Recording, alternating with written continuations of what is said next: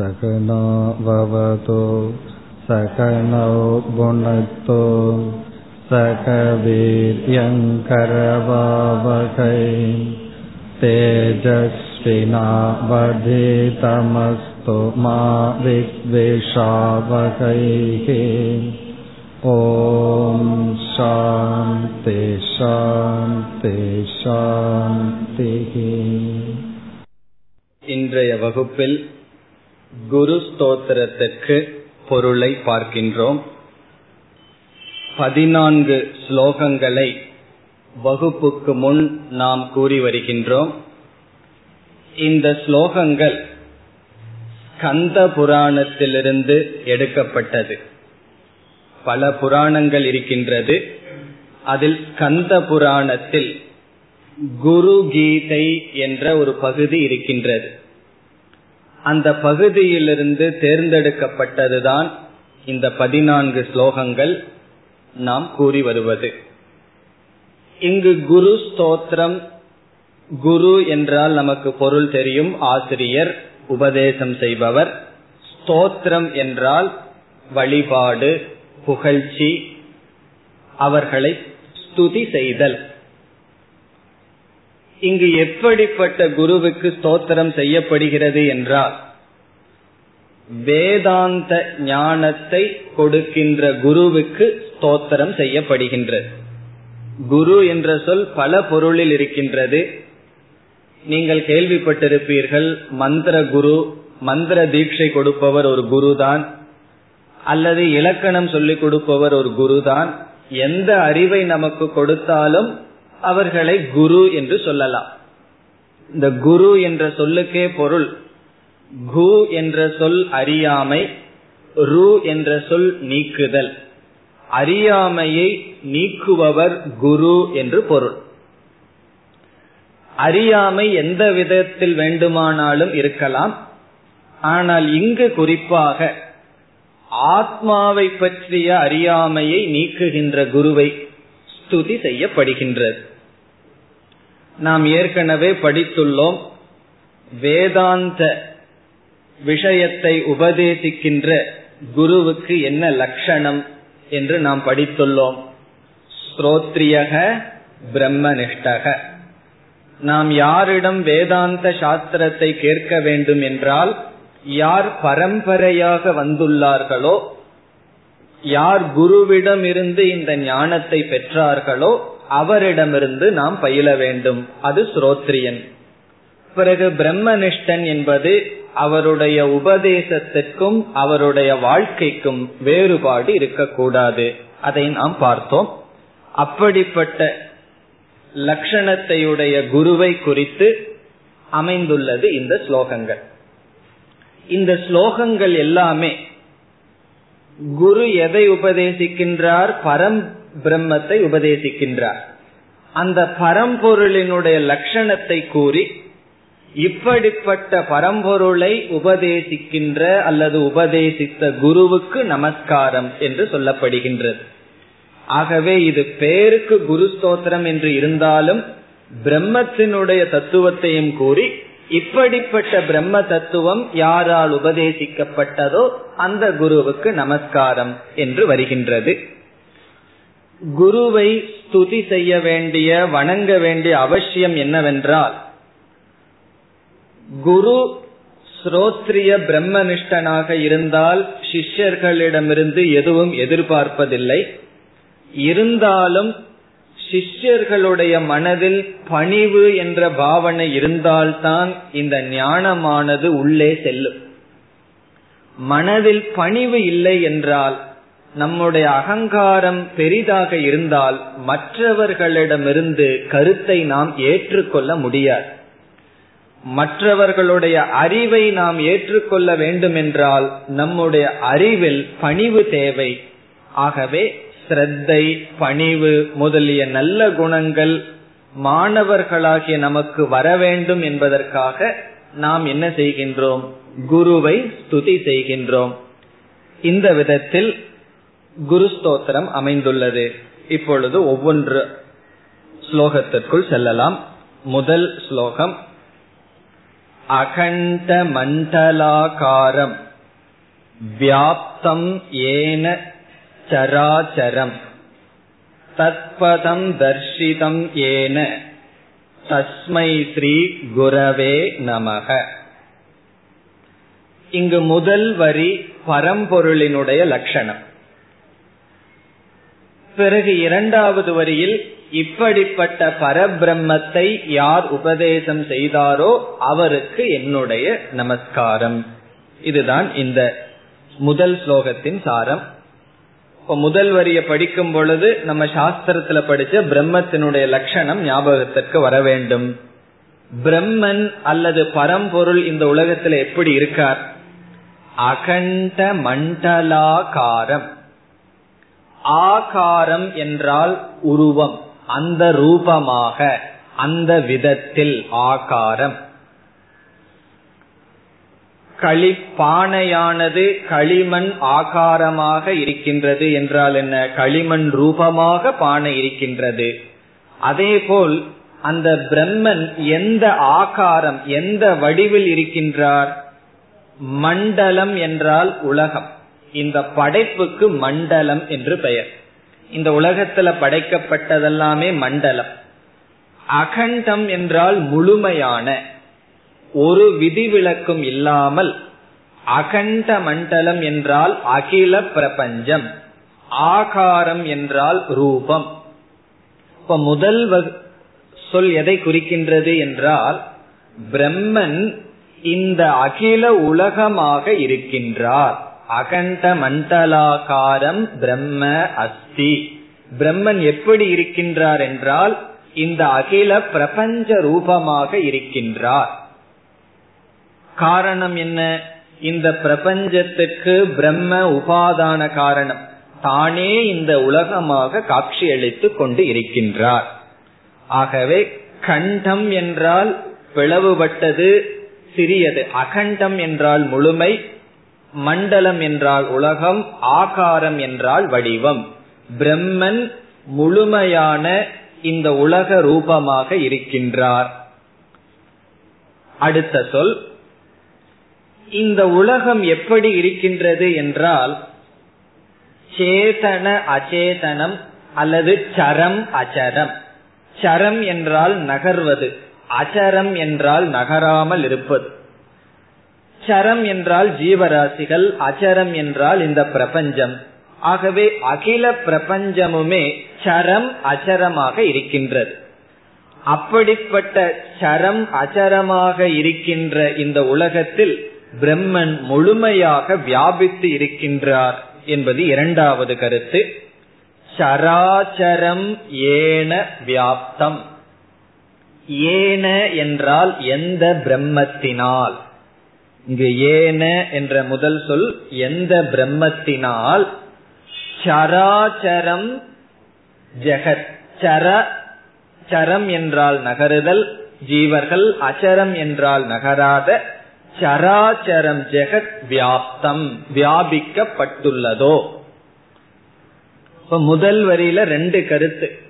எல்லா உலகமாகவும் பிரம்மன் இருக்கின்றார் எவரால் இந்த நகர்கின்ற நகராத உலகம் வியாபிக்கப்பட்டுள்ளதோ? இனி இரண்டாவது வரைக்கு வருவோம். தத் பதம் தத் பதம் என்றால் இங்கு பதம் என்ற சொல் பிரம்ம என்று பொருள். பதம் என்றாலே பிரம்ம என்று பொருள். பத்தியதே இது பதம். எது நம்மால் அடையப்படுகின்றதோ அது பதம். இது பிரம்மத்தை குறிக்கின்ற சொல். தத்பதம் என்றால் அந்த பிரம்மம் தர்ஷிதம். ஏன யாரால் காட்டப்பட்டதோ. இங்கு இரண்டாவது வரியில ஏன என்பது குருவை குறிக்கின்றது. ஏன குருனா. எந்த குருவினால் அந்த பிரம்மமானது காட்டப்பட்டதோ.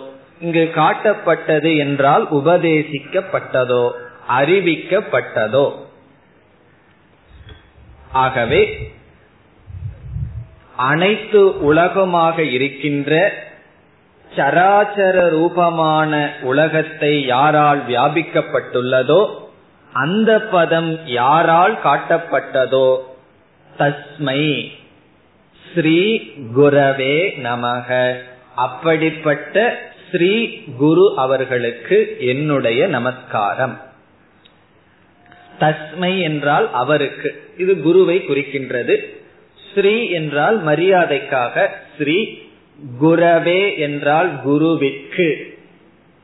நமக நமஸ்காரம் என்னுடைய நமஸ்காரம் இருக்கட்டும்.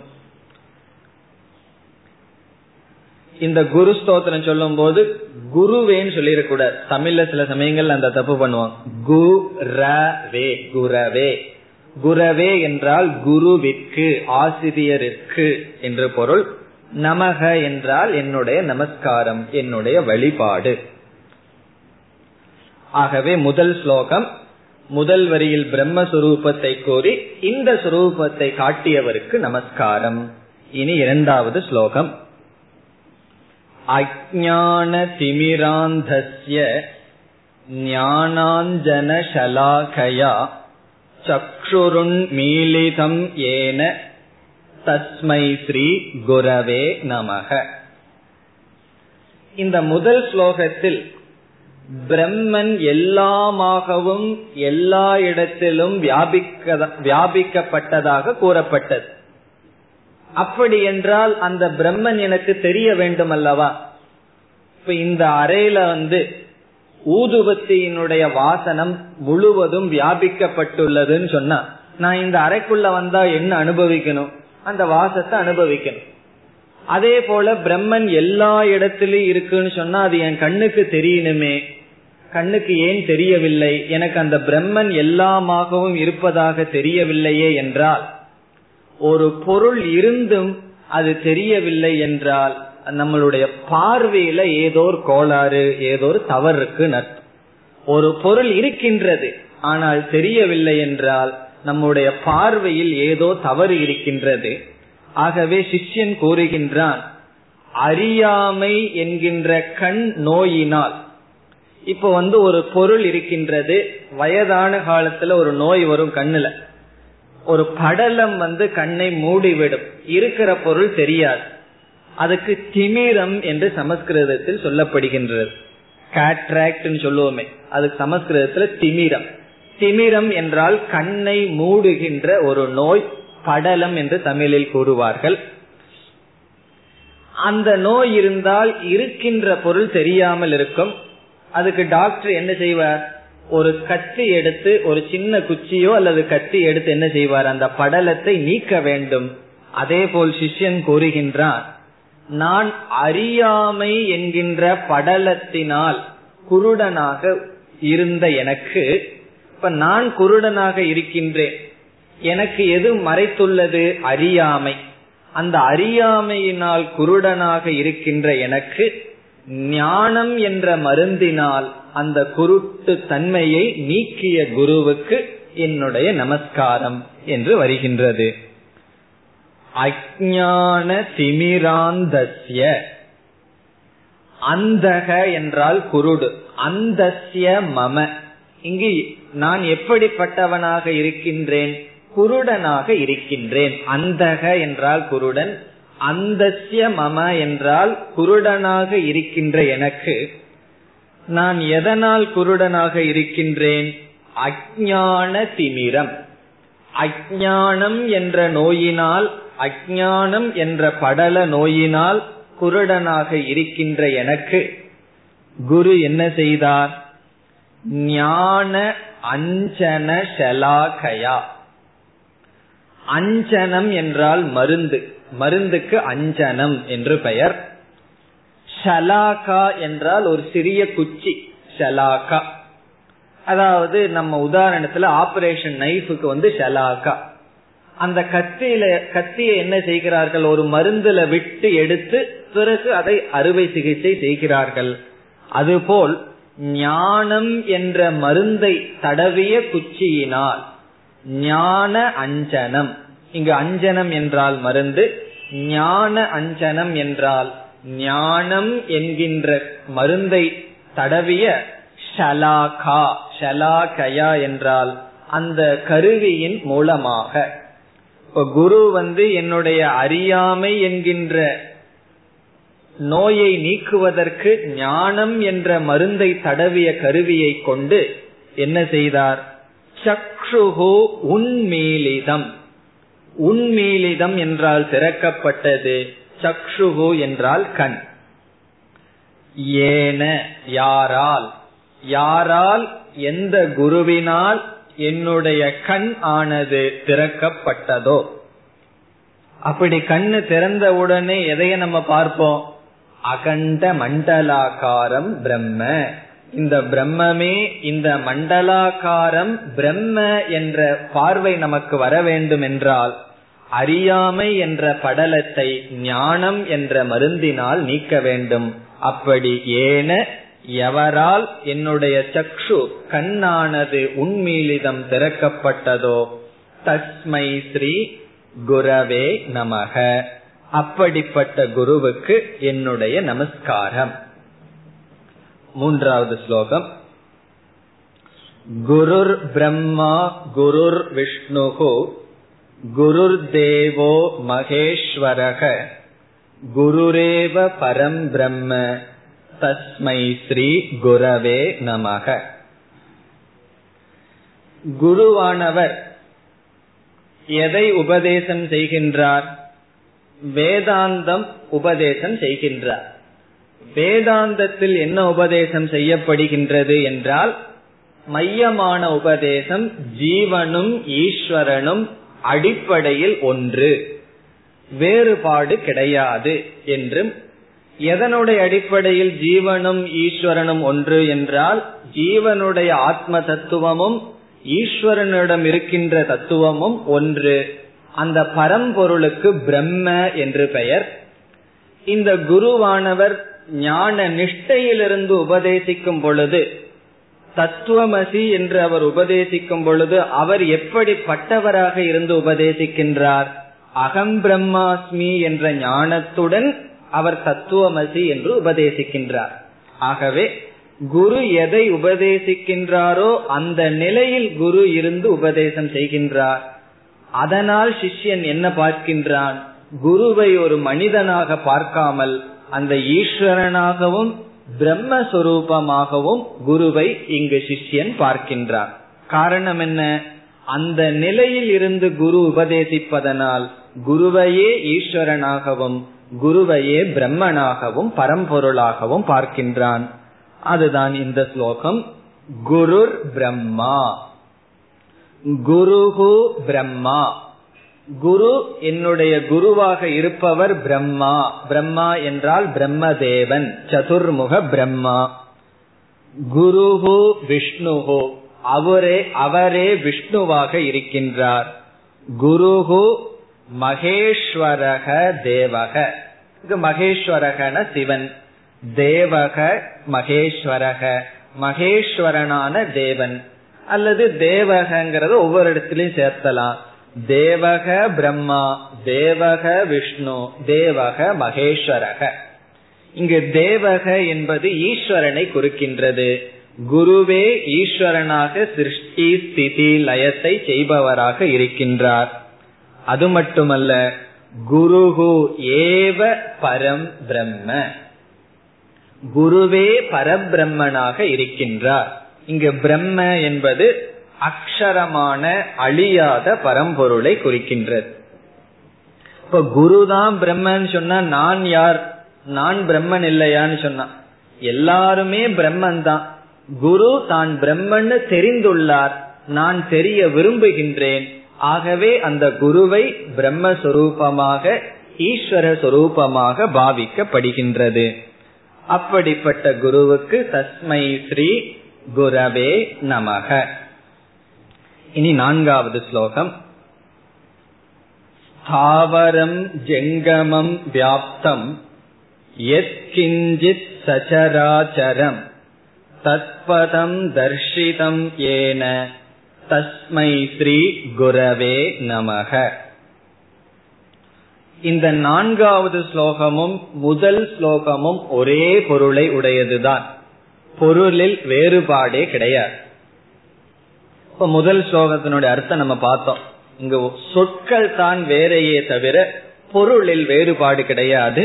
முதல் வரியில் பிரம்மஸ்வரூபம் விளக்கப்படுகின்றது.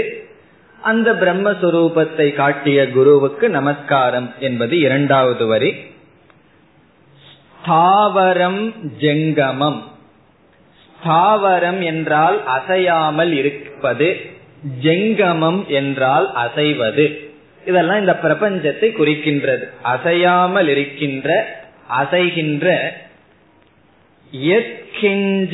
சச்சராச்சரம் எத்கிஞ்சித் என்றால் எப்படிப்பட்ட எதுவாக இருக்கின்ற எல்லாமாக இருக்கின்ற ச சரா அச்சரம். சராச்சரத்துடன் கூடிய அசைகின்ற அசையாத சராச்சரத்துடன் கூடிய எத்கிஞ்சித் அனைத்தையும் வியாப்தம் யாரால் வியாபிக்கப்பட்டுள்ளதோ? முதல் முதல் ஸ்லோகத்தினுடைய அர்த்தமேதான் எந்த பிரம்மத்தினால் அசைகின்ற அசையாத இருக்கின்ற அனைத்தும் சராச்சரத்துடன் இருக்கின்ற அனைத்தும் வியாபிக்கப்பட்டுள்ளதோ? தத் பதம் அந்த பிரம்மத்தை தர்ஷிதம் ஏன யாரால் காட்டப்பட்டுள்ளதோ யாரால் உபதேசிக்கப்பட்டதோ தஸ்மை அந்த குருவுக்கு ஸ்ரீ குரவே அந்த குருவுக்கு நமஸ்காரம் என்னுடைய நமஸ்காரம். ஐந்தாவது ஸ்லோகம். சின்மயம் வியாபியத் சர்வம் த்ரைலோக்கியம் சச்சராச்சரம் தத்பதம் தர்ஷிதம் ஏன. தஸ்மை ஸ்ரீ குரவே நமக. இந்த ஸ்லோகத்திலும் முதல் வரியில் பிரம்மஸ்வரூபம் விளக்கப்படுகின்றது. பிறகு அந்த பிரம்மத்தை காட்டிய குருவிற்கு நமஸ்காரம் என்று கூறப்படுகின்றது. பிரம்மஸ்வரூபம் என்ன? சின்மயம். இங்கு மயம் என்றால் சொரூபம் தன்மை. சைத்தன்ய சொரூபம் ஞான சொரூபம் சின்மயம் பிரம்ம. ஞான சொரூபமாக பிரம்மன் இருக்கின்றது. பிறகு வியாபி. வியாபி என்றால் அந்த பிரம்மன் வியாபித்துள்ளது. எல்லா இடத்திலும் நிறைந்துள்ளது. எங்கெல்லாம் வியாபித்திருக்கின்றது? எல்லாவற்றையும் என்பதை எப்படி கூறப்படுகின்றது? திரைலோக்கியம் சச்சராச்சரம். இப்ப சச்சராச்சரத்துக்கு அர்த்தம் நமக்கு தெரியும். சரம் அச்சரம். இதனுடன் கூடியது ச சராச்சரம். திரைலோக்கியம் என்றால் மூன்று லோகங்கள். இங்கு எல்லா லோகத்தையும் குறிக்கின்றது. எது சர்வம்? இந்த மூன்று லோகத்தில் இருக்கின்ற நகர்கின்ற நகராத எது சர்வம்? எல்லாவற்றையும் எது வியாபி? எந்த பிரம்மமானது வியாபிக்கின்றதோ தத்பதம் தர்ஷிதம். அந்த பதத்தை காட்டிய ஏன குரு ஏன தர்ஷிதம் யாரால் அந்த பதம் காட்டப்பட்டதோ? தஸ்மை ஸ்ரீ குரவே நமக. அப்படிப்பட்ட குருவிற்கு நமஸ்காரம். இனி ஆறாவது ஸ்லோகம். சர்வஸ்ருதி சிரோரத்ன விராஜித பதாம்புஜக வேதாந்தாம் புஜசூர்யோயக தஸ்மை ஸ்ரீ குரவே நமக. முதல் வரியில் குருவினுடைய பாதமானது வர்ணிக்கப்படுகின்றது. குருவினுடைய பாதம் முதலில் ஒரு தாமரை மலருக்கு உதாரணமாக சொல்லப்படுகின்றது. கடைசி சொல்ல பாருங்க முதல் வரியில் பாதாம்புஜக. அம்புஜக என்றால் அம்புஜம் என்றால் தாமரை பாதாம்புஜக என்றால் தாமரை மலருக்கு ஒப்பிடப்படுகின்ற பாதத்தை உடையவர். இப்ப குருவினுடைய பாதம் ஜொலிக்கின்றதா பிரகாசிக்கின்றதா அவர் பாதத்துல ஒரு அணிகலன் வச்சிருக்கார். அந்த குருவினுடைய பாதம் எதில் நிற்கிறது என்றால் குருவினுடைய பாதத்தில் ஒரு ரத்தினம் இருக்கின்றது. ரத்தினம் சொன்னா ஒரு மாலை போல. அது எப்படிப்பட்ட மாலை?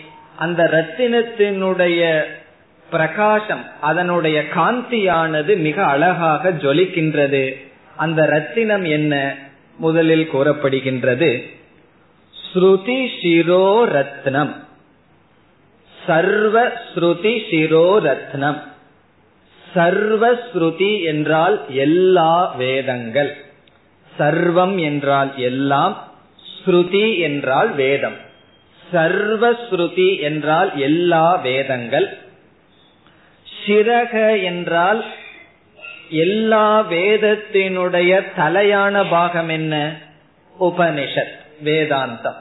ஆகவே ஸ்ருதி சர்வ ஸ்ருதி சிரக என்பது உபனிஷத் என்பது பொருள்.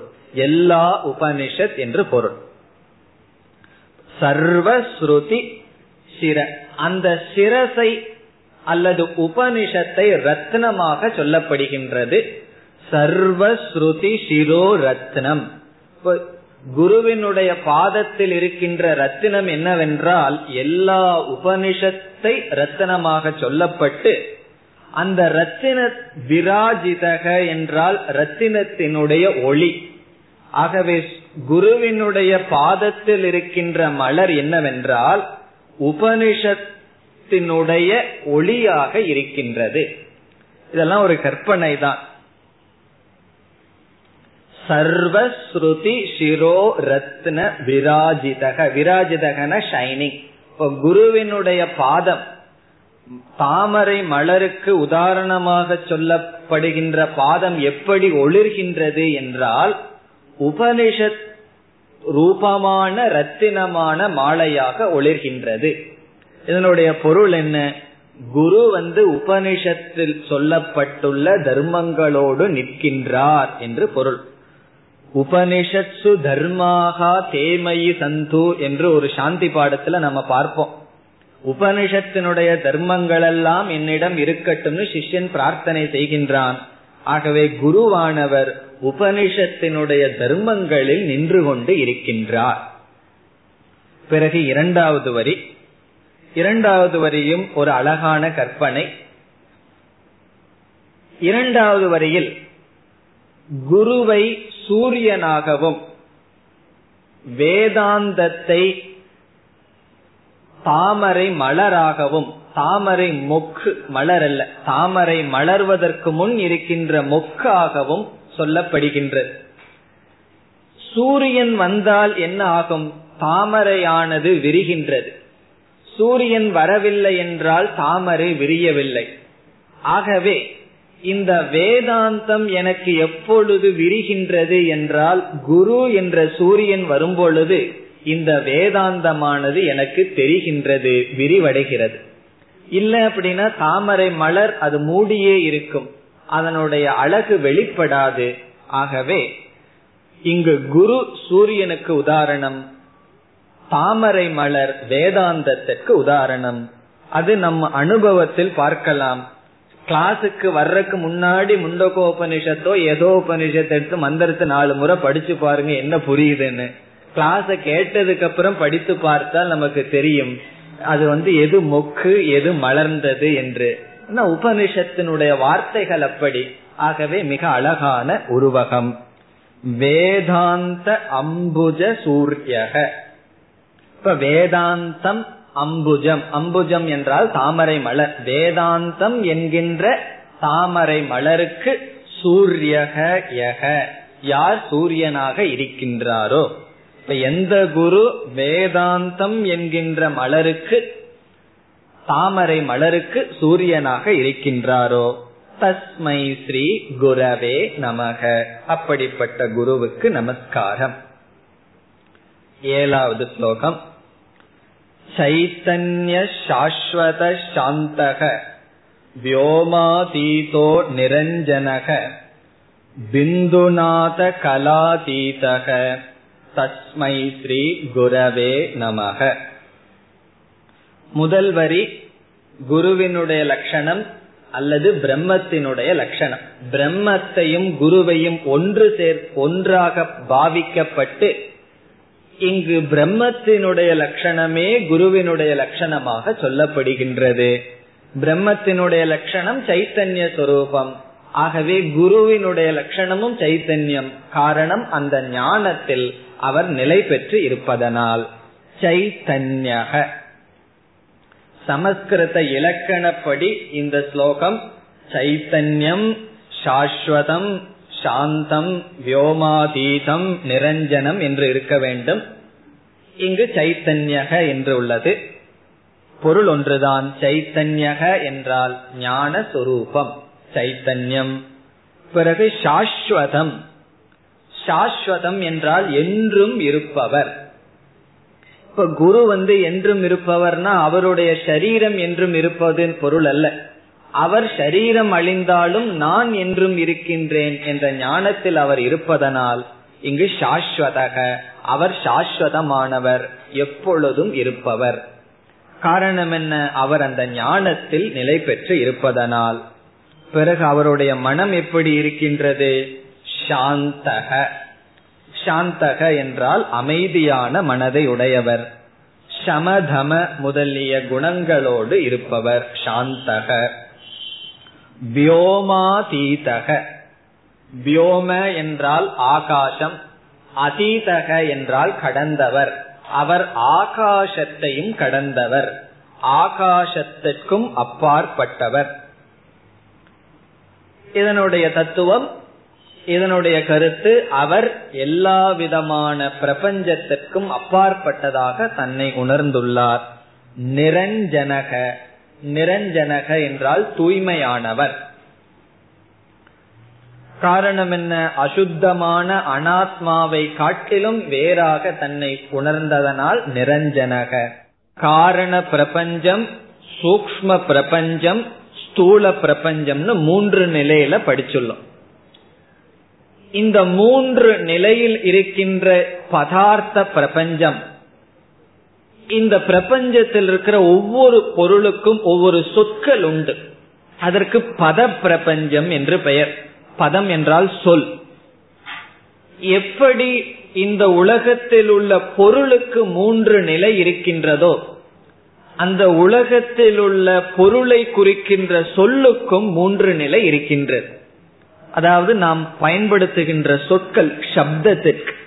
சப்தத்துக்கு மூன்று நிலை சப்தத்தால் குறிக்கப்படுகின்ற பொருளுக்கு மூன்று நிலை இருக்கின்றது. அந்த மூன்று நிலை என்னவென்றால் காரணம் சூக்மம் ஸ்தூலம். உதாரணமாக இப்பொழுது நாம் ஒரு சொல்லை சொல்கின்றோம்.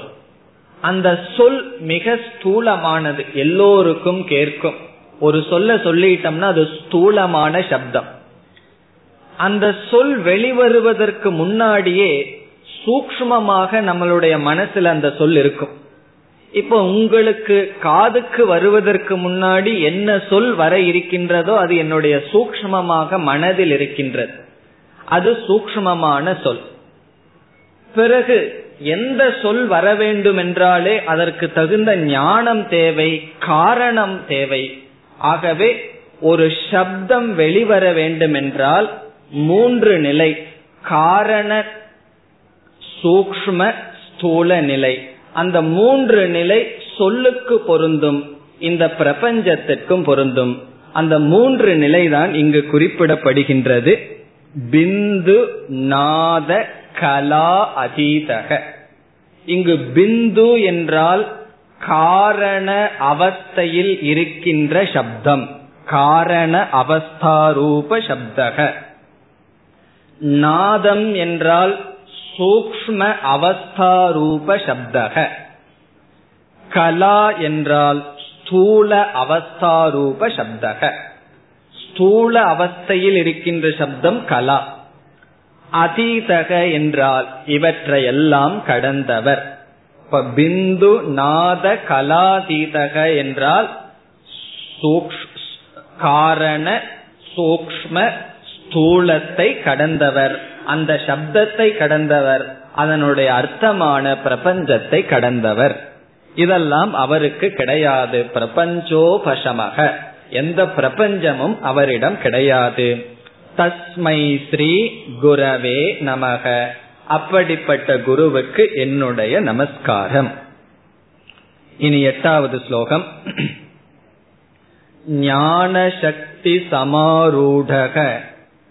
தத்துவமாலா விபூஷிதக. புக்தி முக்தி பிரதாதாச்ச தஸ்மை ஸ்ரீ குரவே நமக. இந்த உலகத்துல ஒவ்வொருவருக்கும் ஒவ்வொரு சக்தி இருக்கும். சிலருக்கு ரொம்ப பணத்துல சக்தி இருக்கும். சிலருக்கு பலத்துல சக்தி இருக்கும்.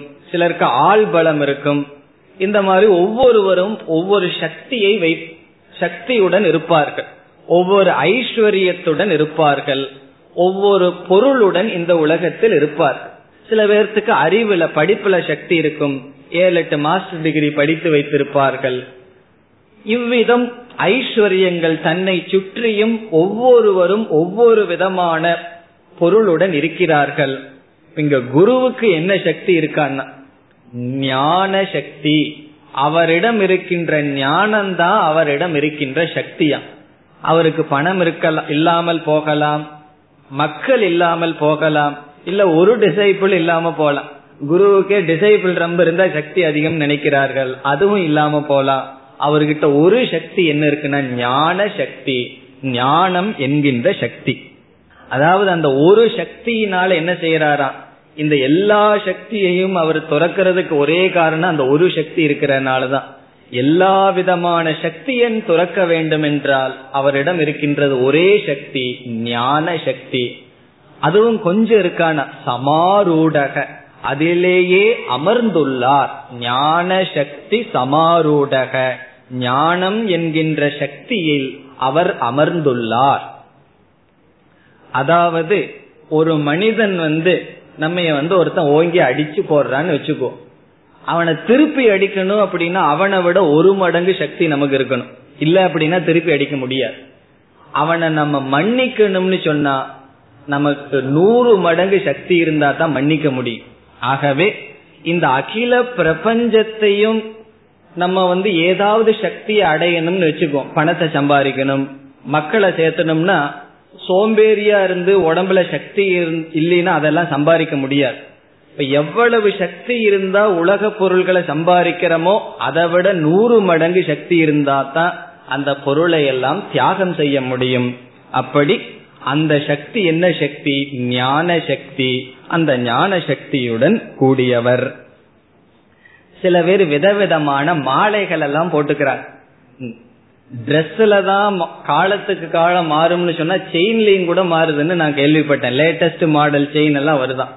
அப்படி விதவிதமான மாலைகள் மனிதர்கள் அணிந்துள்ளார்கள். குரு என்ன மாலை அணிஞ்சிருக்கார்? தத்துவ மாலா விபூஷிதக. தத்துவம் என்கின்ற மாலையை அணிந்துள்ளார். இந்த காலத்துல ஒரு குரு வந்து ருத்ராட்ச மாலை அணினாலும் கூட கொஞ்சம் பணம் தேவைப்படுது. ஏன்னா மத்த இதை விட ருத்ராட்சம் அவ்வளவு விலை அதிகமாகி விட்டது ஆனா இப்ப குருவுக்கு என்ன மாலை இருக்கா? தத்துவம். தத்துவம்னா ஞானம். அந்த ஞானத்தையே மாலையாக அணிந்துள்ளார். விபூஷிதக என்றால் அவர் அலங்கரிக்கப்பட்டுள்ளார். தத்துவத்தை மாலையாக அலங்கரிக்கப்பட்டுள்ளார்.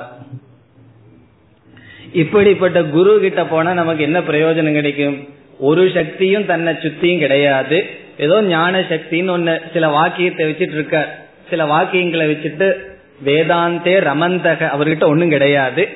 என்ன ஏதாவது மாலை கீழே வச்சிருக்காருன்னு சொன்னா வெறும் தத்துவத்தை மாலையா போட்டிருக்காருன்னா அவரிடம் போனா என்ன கிடைக்குமா? அடுத்த வரியில வருகின்றது புக்தி பிரதா புக்தி முக்தி பிரதாதாச்ச. இங்க ரெண்டும் சொல்லுது முக்தியும் கிடைக்கும் குருகிடம் சென்றால். முக்தி என்றால் மோக்ஷம். சரி மோக்ஷம் எனக்கு வேண்டாம். என்னுடைய வியாபாரம் நல்லா நடக்கணும் பொருள் வரணும் இந்த உலகத்துல நல்லா இருக்கணும்னு சொன்னாலும் அதுவும் கிடைக்கும்னு சொல்கின்றது புக்தி. புக்தி என்றால் போகம். நம்ம முண்டகோபனிஷத்துல பார்க்க இருக்கின்றோம். அதாவது இந்த உலகத்துல ஏதாவது ஒரு ஐஸ்வர்யம் வேணும்னாலும் ஞானிகளிடம் செல்லணுமா? அல்லது முக்தி வேண்டுமென்றாலும் ஞானிகளிடம் செல்ல வேண்டும்னு பார்க்க இருக்கின்றோம். அதுபடி புக்தி. புக்தி என்றால் போக பொருள்கள். முக்தி என்றால் மோக்ஷம் பிரதாதா. அதை கொடுப்பவர். தஸ்மை ஸ்ரீ குரவே நமக. அல்லது ஒரு சிஷ்யன் குரு கிட்ட போய் குருகுலத்தில் இருந்தான்னு வச்சுக்குவோம் சிஷ்யர் மற்ற சிஷ்யர்கள் எல்லாம் என்ன செய்வார்கள்? அந்த குருவுக்கு தான் எல்லாம் கொண்டு வந்து கொடுப்பார்கள். விதவிதமான பதார்த்தங்கள் பழங்கள் எல்லாம். சிஷ்யன் என்ன செய்கின்றான்? குருவினிடம் படிக்கத்தான் போனான் அதோட என்ன கிடைக்குது? குருவுக்கு வர்ற பொருள்களை எல்லாம் சிஷ்யனும் பயன்படுத்துகின்றான். பிறகு குருவானவர் சிஷ்யனுக்கு தேவையான பொருள்கள் அனைத்தும் கொடுக்கின்றார். இது வந்து குருகுல வாசத்துல சொல்றேன். எல்லாத்தையும் விட்டுட்டு போற ஒரு பிரம்மச்சாரி அவருக்கு யார் துணைன்னு சொன்னா குருதான். அவரே உணவு கொடுக்கின்றார் உடை கொடுக்கின்றார் இருக்க இடம் கொடுக்கின்றார். ஆகவே புக்தி என்றால் இந்த உலகத்தில் தேவையான ஐஸ்வர்யமும் கிடைக்கின்றது. ஒழுங்கா சாஸ்திரம் படிச்சா அதே குருவிடமிருந்து முக்தியும் கிடைக்கின்றது. அடுத்த நான் ஒன்பதாவது ஸ்லோகம். அநேக ஜென்ம சம்பிராப்த கர்மபந்த விதாகினே ஆத்ம பிரதானேன தஸ்மை ஸ்ரீ குரவே நமக. முதல் வரியில் என்னுடைய கர்ம பந்தத்தை நீக்கிய நீக்கியவர் குரு என்று சொல்லப்படுகின்றது. என்னுடைய கர்ம பந்தத்தை நீங்கள் எப்படி நீக்கினீர்கள் என்றால் என்னை பற்றிய ஞானத்தை கொடுத்து நீக்கினீர்கள் என்று இரண்டாவது வரியில் வருகின்றது. அநேக ஜென்ம சம்பிராப்த. அநேக ஜென்ம என்றால் இதற்கு முன் இருக்கின்ற பல ஜென்ம. சம்பிராப்த என்றால் அடைந்த. சம்பிராப்த என்ன? கர்ம பந்த. கர்ம ரூபமான பந்தத்தை என்ன செய்தீர்கள்? விதாகினே எரித்த உங்களுக்கு. உங்களுக்கு விதாகினே தஸ்மை குரவே. நீங்கள் எப்படிப்பட்டவர்கள்? நீங்கள் எரித்து விட்டீர்கள் என்னுடைய கர்ம பந்தத்தை. எப்படிப்பட்ட கர்ம பந்தம்? அநேக ஜென்ம சம்பிராப்த பல ஜென்மங்களினால் நான் சேர்த்து வைத்துள்ள கர்ம பந்தத்தை நீங்கள் எரித்து விட்டீர்கள். அதை எப்படி எரித்தீர்கள் என்றால் ஆத்ம ஞான பிரதானேன. ஆத்ம ஞானத்தை கொடுப்பதன் மூலம். பிரதானம் என்றால் கொடுப்பது பிரதானேன கொடுப்பதன் மூலம். ஆத்ம ஞானத்தை கொடுத்து என்னுடைய கர்ம பந்தத்தை நீங்கள் எரித்து விட்டீர்கள். தஸ்மை ஸ்ரீ குரவே நமக. பத்தாவது ஸ்லோகம். சோஷணம் பவசிந்தோச்ச ஞாபனம் சார சம்பதக. குரோ பாதோதகம் சம்யக் தஸ்மை ஸ்ரீ குரவே நமக. இந்த ஸ்லோகத்தில் குருவுக்கு பாத பூஜை செய்து அந்த பாதத்திலிருந்து வந்த நீரே என்னுடைய சம்சாரத்தை நீக்கிவிடும் என்று குருவை ஸ்துதி செய்யப்படுகின்றது. இரண்டாவது வரியில் பார்த்தால் குரோஹோ பாத உதகம். குருவினுடைய பாதத்திலிருந்து வருகின்ற நீர் பாத உதகம் என்ன செய்கின்றதாம்? முதல் வரிக்கு செல்வோம். பவசிந்தோகோ சோஷணம். சோஷணம் என்றால் காய வைக்கின்றது உளர வைக்கின்றது. எதை? பவசிந்தோகோ பவசிந்து என்றால் சம்சார கடல். சிந்து என்றால் கடல் பவம் என்றால் சம்சாரம் சம்சார கடலினுடைய சோஷணம் என்றால் காய வைப்பது. அதாவது அந்த நீர் இல்லாமல் செய்ய வைக்கின்றது. எதுனா? குரு கிடையாதான். குரோகோ பாதோதகம். குருவினுடைய பாதத்திலிருந்து வருகின்ற நீரே சம்சாரம் என்கின்ற கடலை காய வைக்கின்றது. எப்படி காய வைக்கின்றது? வேறு என்ன செய்கின்றது? சார சம்பதக ஞாபனம். சாரம் என்றால் உபனிஷத் ஞானம். சம்பத் என்றால் அதுவே சொத்து. இப்போ உபனிஷத்தில் கூறியுள்ள ஞானத்தை ஞாபனம் அதை ஞாபகப்படுத்துகின்றது உபதேசிக்கின்றது அறிய வைக்கின்றது.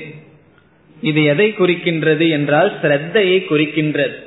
குருவிடம் இருக்கின்ற ஸ்ரத்தை உபனிஷத்தினுடைய ஞானத்தை எனக்கு கொடுக்கின்றது. கீதையில அதுக்கு எந்த ஸ்லோகம்? ஸ்ரத்தாவான் லபதே ஞானம். ஸ்ரத்தையுடையவன் ஞானத்தை அடைகின்றான். அதுவும் எப்படியா? சம்யக். சம்யக் சோஷனம். சம்யக் ஞாபனம். நன்கு காய வைக்கின்றது. நன்கு ஞாபகப்படுத்துகின்றது. சார சம்பத் என்றால் எல்லா விதமான சொத்துக்கும் சாரமாக இருப்பது உபனிஷத் ஞானம். கஸ்மின்னு பகவோ விஜாதே சர்வமிதம் விஜாதம் எதை அறிந்தால் அனைத்தையும் அறிய முடிகின்றதோ அப்படிப்பட்ட சாரத்தை காட்டுகின்றது. குருவினுடைய பாதோதகம். தஸ்மை ஸ்ரீ குரவே நமக. பதினோராவது ஸ்லோகம். ந குரோரதிகம் தத்துவம் ந குரோரதிகம் தபக. தத்துவ ஞானாத் பரம் நாஸ்தி. தஸ்மை ஸ்ரீ குரவே நமக. ஒருவரிடம் ஒரு கேள்வியை கேட்டார்கள். உனக்கு இறைவன் வேண்டுமா குரு வேண்டுமா? ஏதோ ஒன்ன தான் தேர்ந்தெடுக்கணும்னு சொல்லி. அவர் சொன்னார எனக்கு குரு வேணும்னு. ஏன்னா குரு கிடைச்சா அவர் இறைவனை காட்டிடுவாரு.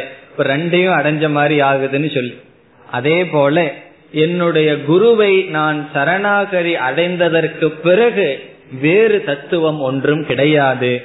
காரணம் அவர் மூலியமாக அடைய வேண்டியதை நான் அடைந்து விடுவேன். ஆகவே இங்கு சிஷ்யன் என்ன கூறுகின்றான்? குரோகோ அதிகம் தத்துவம் நாஸ்தி. குருவை காட்டிலும் மேலான ஒரு தத்துவம் கிடையாது. அதனுடைய பொருள் என்ன? குருவை அடைந்து விட்டால் அடைய வேண்டியதை நாம் அடைந்ததாகின்றது. பிறகு குருகோ அதிகம் தபக நாஸ்தி. குருவுக்கு சேவை செய்வதை காட்டிலும் வேறு விதமான தபஸ் நமக்கு கிடையாது. குருவுக்கு சேவை செய்வதே கர்மயோகம் ஆகின்றது பிறகு அதுவே ஞான யோகத்திற்கு முதல் படியாக அமைகின்றது. குருவுக்கு சேவை செய்வதே தபஸ். காரணம் என்ன? ஏன் குருவுக்கு அதிகமான தத்துவம் இல்லை என்றால் தத்துவத்தை காட்டிலும் வேறு ஒன்று அடைய வேண்டிய அவசியமில்லை. அந்த தத்துவம் குருவிடம் இருக்கின்றது. ஆகவே தத்துவ ஞானாத் பரம் நாஸ்தி. தத்துவ ஞானத்தை காட்டிலும் வேறான ஒன்றை அடைய வேண்டியது கிடையாது. நம்ம வாழ்க்கையில என்னென்னமோ நினைச்சிட்டு இருக்கோம் அதை அடையணும் இதை அடையணும்னு சொல்லி. இங்கு சிஷ்யன் கோருகின்றான் தத்துவ ஞானத்தை காட்டிலும் பரம் பரம் புருஷார்த்தம். வேறொன்று அடைய வேண்டியது நாஸ்தி கிடையாது. இந்த தத்துவ ஞானம் குருவிடம் இருக்கின்றது. ஆகவே குருவை காட்டிலும் வேறு தத்துவம் கிடையாது. தஸ்மை ஸ்ரீ குரவே நமக. இனி பனிரெண்டாவது ஸ்லோகம்.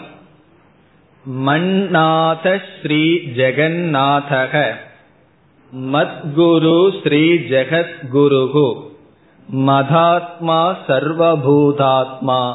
தஸ்மை ஸ்ரீ குரவே நமக. குருவிடம் சாஸ்திரம் படிச்ச உடனே சிஷ்யனுக்கு என்ன ஞானம் வந்திருக்கும்னா எந்த இஷ்ட தெய்வத தேவதைய நான் வழிபடுகின்றேனோ அதே இஷ்ட தேவதை தான் இந்த அனைத்து உலகமுமாக இருக்கின்றார் அல்லது இந்த உலகத்துக்கே அவர்தான் கடவுள். என்ற ஞானம் சிஷ்யனுக்கு வந்திருக்கு. ஏன்னா சாஸ்திரம் படிச்சதுக்கு அப்புறம் கடவுளுக்குள்ளேயே பேதம் இருக்காது சிவனா விஷ்ணுவா இந்த கடவுளா? அல்லது சில பேர்த்துக்கு பயம். வீட்டுல வந்து ஏழு எட்டு போட்டோ இருந்ததுன்னு வச்சுக்கோ. எல்லா சாமிக்கும் தீபாரத்தனை காமிக்கணும். ஒரு சாமி காமிக்கிறதுக்கு முன்னாடி அணைஞ்சிடுதுன்னு வச்சுக்கோ. அந்த சாமி கோச்சுக்குவாரான்னெல்லாம் சில பேர் பயந்து கொள்கிறார்கள். இப்படி எல்லாம் ஒரு பேதம் நமக்கு ஆரம்பத்தில் இருக்கிறது வழக்கம். ஞானத்தை அடைஞ்சதுக்கு அப்புறம் அந்த பேதம் எல்லாம் நமக்கு போயிரும். இந்த கடவுளா அந்த கடவுளா எந்த நாமத்தை நான் சொல்றது? திடீர்னு நமசிவாயா வருது திடீர்னு நாராயணம் வருது.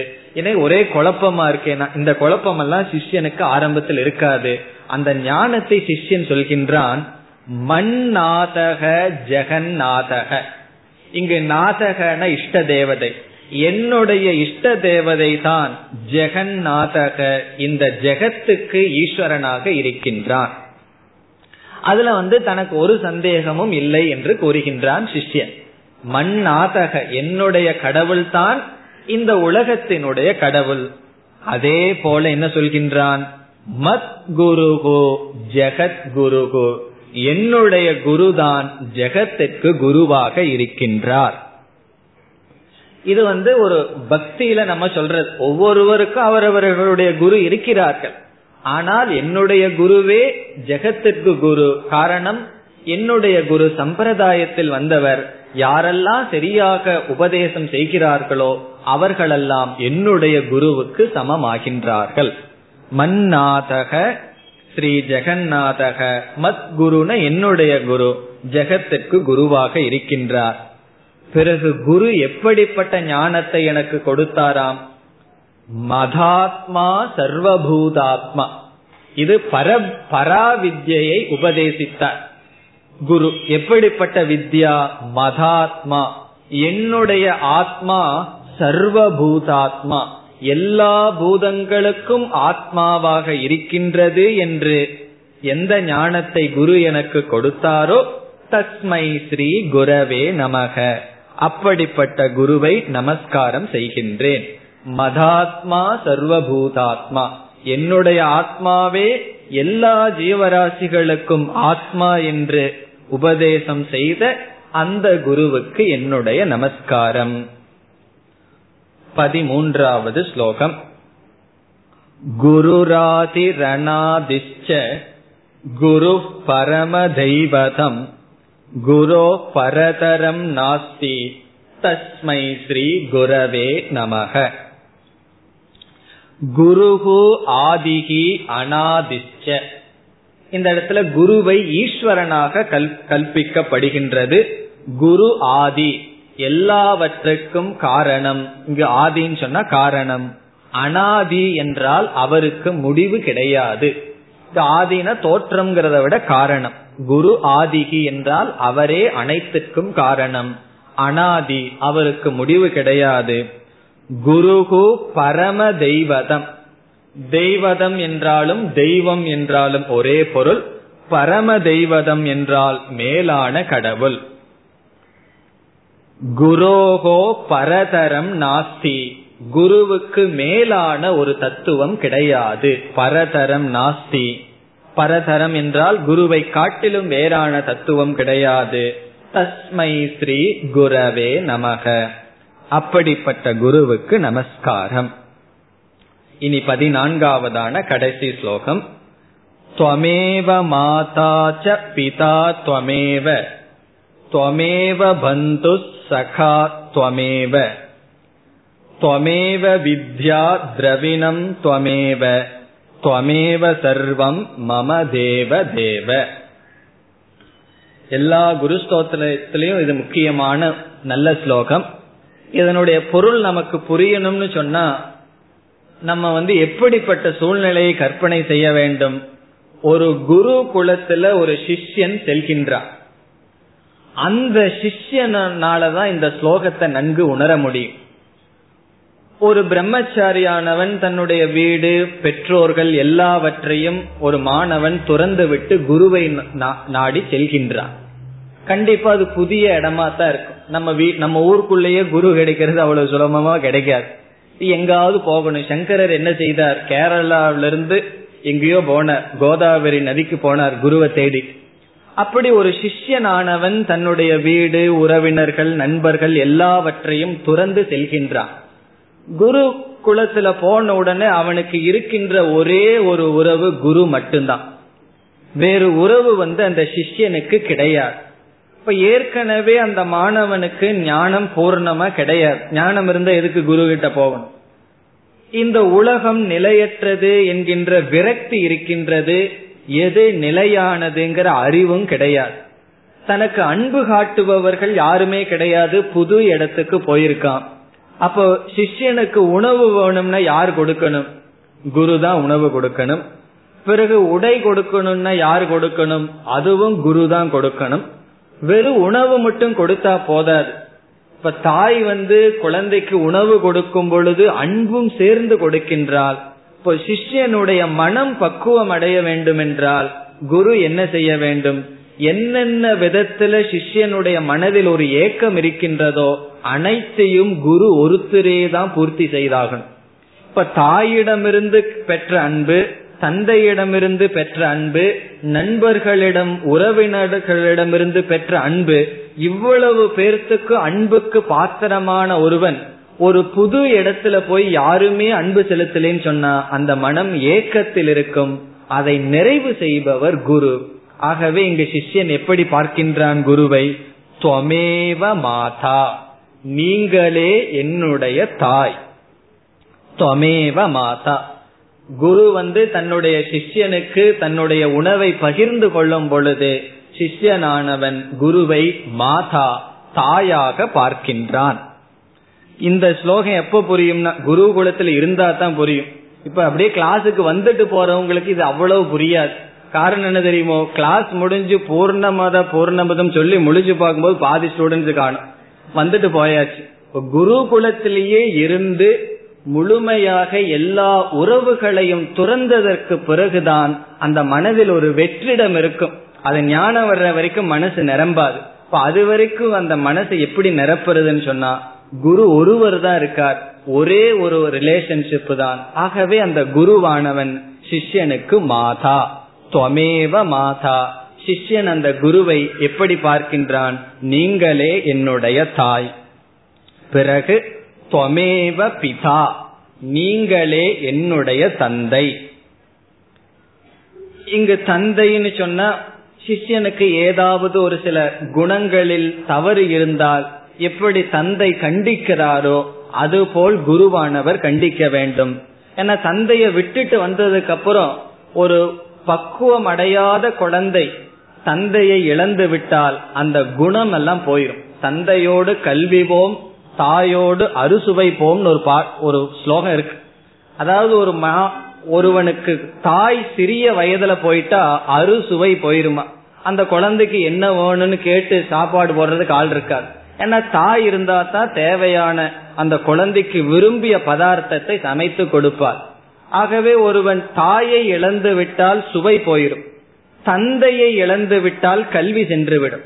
அம்மா வந்து உடம்பத்தான் பார்ப்பார்களே தவிர அவன் நல்லா படிச்சு வரணுங்கிற முக்கியத்துவம் இருக்காது. ஆகவே தந்தையோடு கல்வி போம். கல்வினா வாழ்க்கையை வாழ வேண்டிய முறை சில பழக்க வழக்கங்கள் பொருளை கொடுப்பது இதெல்லாம் குருகுலத்துல யாருன்னு சொன்னா துவமேவ பிதா. அந்த காரியத்தையும் நீங்கள் தான் செய்ய வேண்டும். நீங்கள் செய்கிறீர்கள். ஆகவே சிஷ்யன் குருவை எப்படி பார்க்கின்றான்? பிதா. என்னை கண்டிக்கும் பொழுதும் பொருள் கொடுக்கும் பொழுதும் அறிவு கொடுக்கும் பொழுதும் அறிவுனா லௌகிக்க அறிவை கொடுக்கும் பொழுதும் பிதா. உணவை கொடுத்து அன்பை கொடுக்கும் பொழுது மாதா. பிறகு துவமேவ பந்துகோ. நீங்களே எனக்கு உறவினர்கள். வேறு உறவினர்கள் எல்லாம் கிடையாது. சந்நியாச ஆசிரமத்திற்குள்ள போனா எல்லா விதமான பந்தமும் ரிலேஷன்ஷிப் உறவுகளும் போகின்றது. ஆகவே பந்துகோ.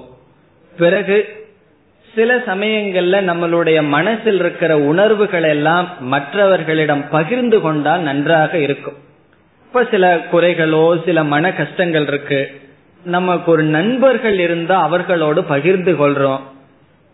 குரு யார்னா வகுப்பெடுக்கும் பொழுது அவர் ஆசிரியர். மற்ற சமயங்களில் நீங்கள் எனக்கு எப்படிப்பட்டவர்?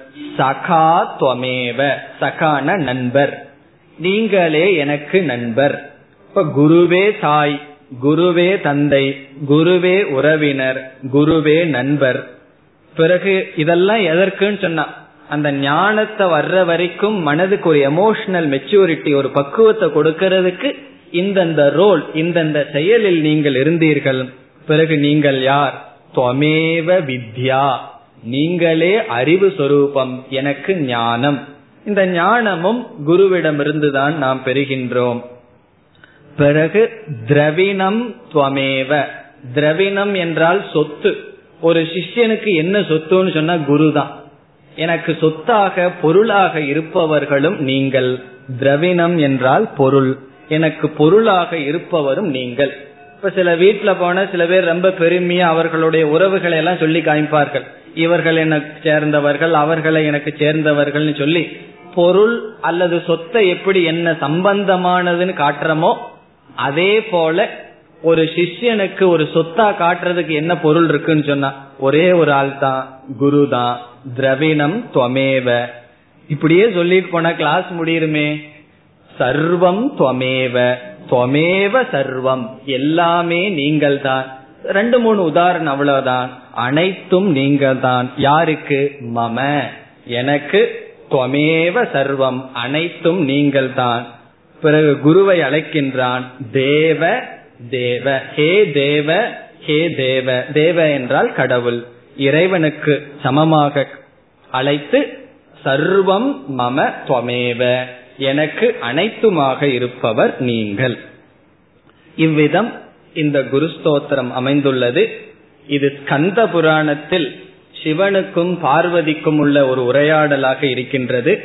நூற்றுக்கு மேற்பட்ட ஸ்லோகங்கள் அதிலிருந்து பதினாலு ஸ்லோகங்கள் தேர்ந்தெடுக்கப்பட்டதை நாம் ஒவ்வொரு வகுப்புக்கு முன்னும் கூறி வருகின்றோம். இத்துடன் நாம் முடித்துக் கொள்கின்றோம்.